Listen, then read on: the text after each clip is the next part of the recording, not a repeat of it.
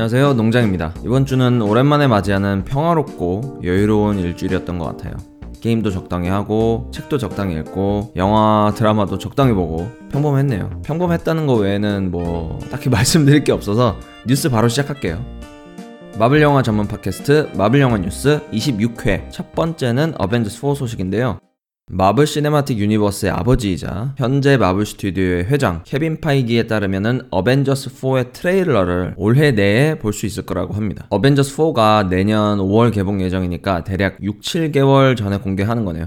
어, 물론 그 전에 관련 이미지나 still shot 등을 먼저 공개할 게 분명한데 그렇게 생각하면 뭐 일정이 얼추 맞는 것 같습니다.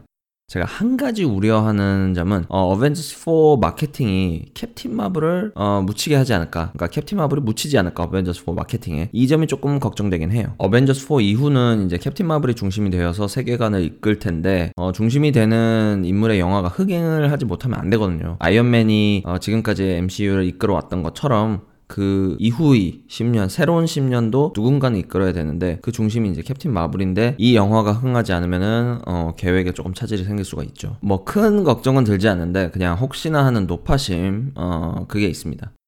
그리고 어벤져스 4 트레일러 관련 소식을 더 찾아보다가 아주 신빙성 있는 루머 기사를 발견을 했는데요. 어벤져스 4의 제목은 아마도 아마도 아마도 어벤져스 Annihilation이 될 것 같습니다. 아마도요. Annihilation. 어, 이 단어의 뜻을 찾아보면 소멸이라는 뜻이 있어요. 만약 소멸이 Annihilation이 진짜 제목이라고 하면은 지금까지의 10년의 마블 시네마틱 유니버스가 정말로 마무리될 거라는 추측을 할 수 있을 것 같네요. 지난 10년을 뒤로 하고 새로운 10년을 향해 가는 거죠. 그 과정에서 어, 어떤 영웅이 소멸을 할지는 알 수가 없지만요. 그리고 이 Annihilation이라는 그 제목이 루머가 신빙성이 있는 게 예전 어벤져스 에이지 오브 울트론에서 스칼렛 위치 대사에 울트론 머릿속을 들여다본 스칼렛 위치가 하는 대사가 있어요. 내가 뭘 봤는지 알아? Annihilation. 소멸을 봤어. 이런 대사가 있거든요. 그래서 어 이게 꽤 신빙성이 있습니다. 올해 내 트레일러를 볼 수 있다니까 너무 기대가 되고 어, 진짜 올 11월, 즉 이번 달 11월 아니면 뭐 12월이겠죠. 제 생각에는 12월에 이제 마블 관련 마블 캐릭터 어, 영화들이 예정이 되어 있어요. MCU는 아니지만 그 Spider-Man Into the Spider-Verse랑 데드풀 재개봉. 그래서 이 둘의 개봉에 맞춰서 마케팅을 하면은 그 시너지 효과를 노릴 수 있기 때문에 12월 중순 어, 뭐 그쯤에 공개하지 않을까 생각을 합니다. 두 번째는 새로운 마블 드라마 소식인데요. 예전에 로키와 스칼렛 위치 드라마 소식 전해드렸잖아요. 그 두 개 말고 하나 더 만든다고 합니다. 바로 윈터 솔저와 팔콘 주연의 드라마라고 합니다. 영화 윈터 솔저의 연장선이라고 해야 되나요? 윈터 솔저 버키가 메인이고 팔콘이 서브인 형태로 나온다고 합니다. 캡틴 아메리카 말고 이 조연 두 명의 이야기도 둘이 케미가 어느 정도 잘 맞는 편이라 흥미가 갑니다. 11호에서 둘이 스파이더맨하고 2대1로 싸울 때 꽤 괜찮았잖아요. 아직 촬영 일정이나 공개 날짜 같은 건 하나도 정해진 게 없지만 어, 디즈니가 내년에 공개 예정인 스트리밍 플랫폼 런칭에 맞춰서 공개하지 않을까 싶습니다. 스트리밍 플랫폼은 오리지널 컨텐츠가 아주 중요하니까요. 어, 어벤져스 4에서 지난 10년의 마블 시네마틱 유니버스가 마무리되고 마무리된 후에는 조연 캐릭터들의 부가적인 스토리를 다루는 드라마를 하나씩 만들어줄 계획인 것 같아요. 지금까지 발표가 된 거는 로키, 스칼렛 위치, 그리고 윈솔 앤 팔콘 요 드라마 3개고 또 혹시 합니까? 워머신 드라마도 추가될지 뭐 모르는 거죠.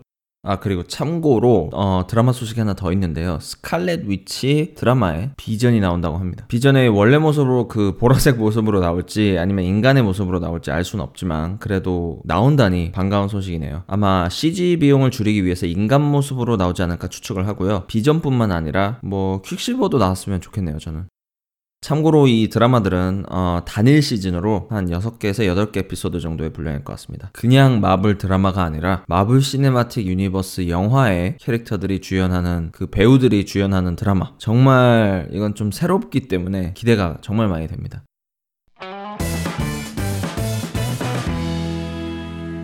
MCU 명대사 뽑아보기 코너 이번 주 명대사 뽑아볼 작품은 마블 시네마틱 유니버스 Phase 2의 작품 앤트맨입니다. 개인적으로 앤트맨은 마블 시네마틱 유니버스 영화 중에서 가장 많이 돌려본 것 같아요. 물론 돌려본다는 게 처음부터 끝까지 다 감상을 뭐 수십 번 했다는 게 아니고 게임이나 뭐 폰질하면서 그냥 배경에 틀어놨다는 뜻입니다. 다른 마블 시네마틱 유니버스 영화는 다르게 좀 relax하는 마음으로 볼 수 있는 작품이라서 많이 틀어놨던 것 같아요. 제가 앤트맨에서 가장 좋아하는 대사는 이겁니다. 앤트맨이 영화 초반에 행크 핌 집에 그 무단 침입했다가 경찰에 딱 걸렸을 때 하는 대사죠. 잠깐만요. 저 아무것도 안 훔쳤어요. 훔친 거 다시 돌려놓고 온 것 뿐이에요. 이 대사가 왜 명대사냐면 이 대사 하나로 영화 작품 전체에 대한 분위기를 관객에게 알려주는 동시에 웃음까지 주기 때문에 정말 잘 만든 대사라고 생각을 합니다. 아 앤트맨은 진짜 보고 있으면 멋있다, 화려하다 보다는 그냥 소소하게 즐겁습니다. 그냥 소소하게 즐거워요. 다음 주는 캡틴 아메리카 11워 스파이더맨이 마블 시네마틱 유니버스에 첫 등장하는 작품 11워 어떤 명대사를 뽑아야 될지 또 고민이 되네요. 자, 유튜브 댓글을 좀 읽어볼게요. 김상욱님, 어, 시즌2 19화 16분입니다. 아, 저번 주에 그 데어데블 질문을 해주셨는데 제가 몇 화인지 몰라서 몇 화냐고 이제 여쭤봤거든요. 방송에서요. 그래서 답변을 해주셨는데 시즌2 19화 16분입니다. 저도 잊고 있다가 방송 듣고 다시 찾아봤는데요. 낱말 퍼즐의 최초가 일요일 신문이더라고요. 아직도 매주 일요일마다 낱말 퍼즐이 나오기 때문에 나온 대사가 아닐까 싶습니다. 디즈니의 스트리밍 서비스 때문에 마블 시리즈가 점점 줄어드네요. 어, 비교적 인기가 없는 시리즈부터 부터 하나하나 포기하는 것 같아서 매우 아쉽습니다. 하지만 이미 히어로 드라마의 노하우가 많이 축적돼 있으니 넷플릭스만의 새로운 히어로 드라마가 탄생할 수도 있겠군요. 네, 말씀하신 것처럼 앞으로 넷플릭스나 뭐 다른 플랫폼에서 새로운 마블 드라마가 또 나올 것 같지는 않고요. 기존에 있는 드라마에 새로운 시즌이 나올 수는 있겠지만요. 새로운 캐릭터의 드라마가 다른 플랫폼에서 나올 것 같지는 않고 디즈니 새로운 스트리밍 플랫폼에서 어, 새로운 드라마들이 런칭을 할 것 같습니다. 제 생각으로는 넷플릭스에서는 좀 더 인디 코믹스나 아니면은 일본 만화 원작의 드라마나 영화를 많이 제작하지 않을까 생각을 하고요. 그리고 그 데어데블 낱말 퍼즐 대사 시즌 시즌 2 19화라고 말씀을 하셨는데 시즌 1이 13화까지 있고 시즌 2도 13화까지 있으니까 19화라고 하면은 제가 시즌 1 13화 더하기 6 해서 시즌 2 6화 그걸 찾아봤는데 그리고 이제 16분이라고 하시니까 16분 지점을 보면은 퍼니셔가 침대에 묶여 있고 데어데블, 포기, 카렌 이 세 명이 퍼니셔와 면담을 하는 그 장면이거든요. 근데 그 장면에는 이제 낱말 퍼즐 관련 대사가 안 나와서 혹시 제가 맞는 에피소드를 보고 있는 건지 아니면은 그 부분에서 좀 더 뒤로 가야 되는지 앞으로 가야 되는지 말씀 주시면은 저도 지금 굉장히 궁금해진 상태이기 때문에 말씀 주시면 감사하겠습니다. 다음은 SS님, 마블이 디즈니에 인수될 때 우려했던 게 점점 현실이 되고 있는 것 같아요. 모든 작품의 디즈니화, 너무 진한 가족주의라든지, 어, 작품이 모이는 거는 반갑지만 작품에 톡톡 쏘는 색들이 어, 점점 디즈니화 되어 갈 수 있는 게 걱정입니다. 그걸 풀어내주는 게 디즈니의 숙제가 되지 않을까 싶네요. 네, 저도 동의를 합니다. 가장 좋은 예로는 그 데드풀, 아니면 로건, 이런 청소년 관람 불가에다가 연출이 아주 잔인한 이런 영화가 좀 나오기 힘들죠. 디즈니에서 만 만든다고 하면은 이 부분 어떻게 전개를 할지 좀 궁금하긴 합니다. 다음은 미선리님. 안녕하세요, 농장님. 제가 전에 얘기했던 시간여행 떡밥은 사실이 아닌 것 같습니다. 크로스본즈, 캡틴 아메리카 11워 배우가 플래시백, 과거를 회상하는 것, 장면이 나온다고 합니다. 그렇다는 것은 토니의 과거 회상 기술 아시죠? 그게 어느 기계가 아니고 탈부착형으로 나와서 과거를 회상하는 것 같습니다. 뭐, 인터넷에서 찾은 걸 가짜뉴스일 수도 있지만 이게 사실일 가능성이 높을 것 같습니다. 배우가 직접 얘기했으니 진실일 것 같네요. 네, 제 의견 말씀드리면은 저는 시간여행과 이런 플래시백 이 두 개가 동시에 나올 것 같습니다. 정확히 말해서 시간 여행이라기보다는 어, 다른 차원을 탐험한다 그런 느낌으로 갈 것 같고요. 토니가 만든 과거 회상 기술 바프는 그 시빌 워에서 처음 나왔던 건데 그것도 역시 나올 것 같습니다. 그리고 개인적으로 크로스본즈 캐릭터가 빌런처럼 휙 죽어버려서 조금 아쉬웠는데 그래도 다시 등장을 한다니까 반갑네요.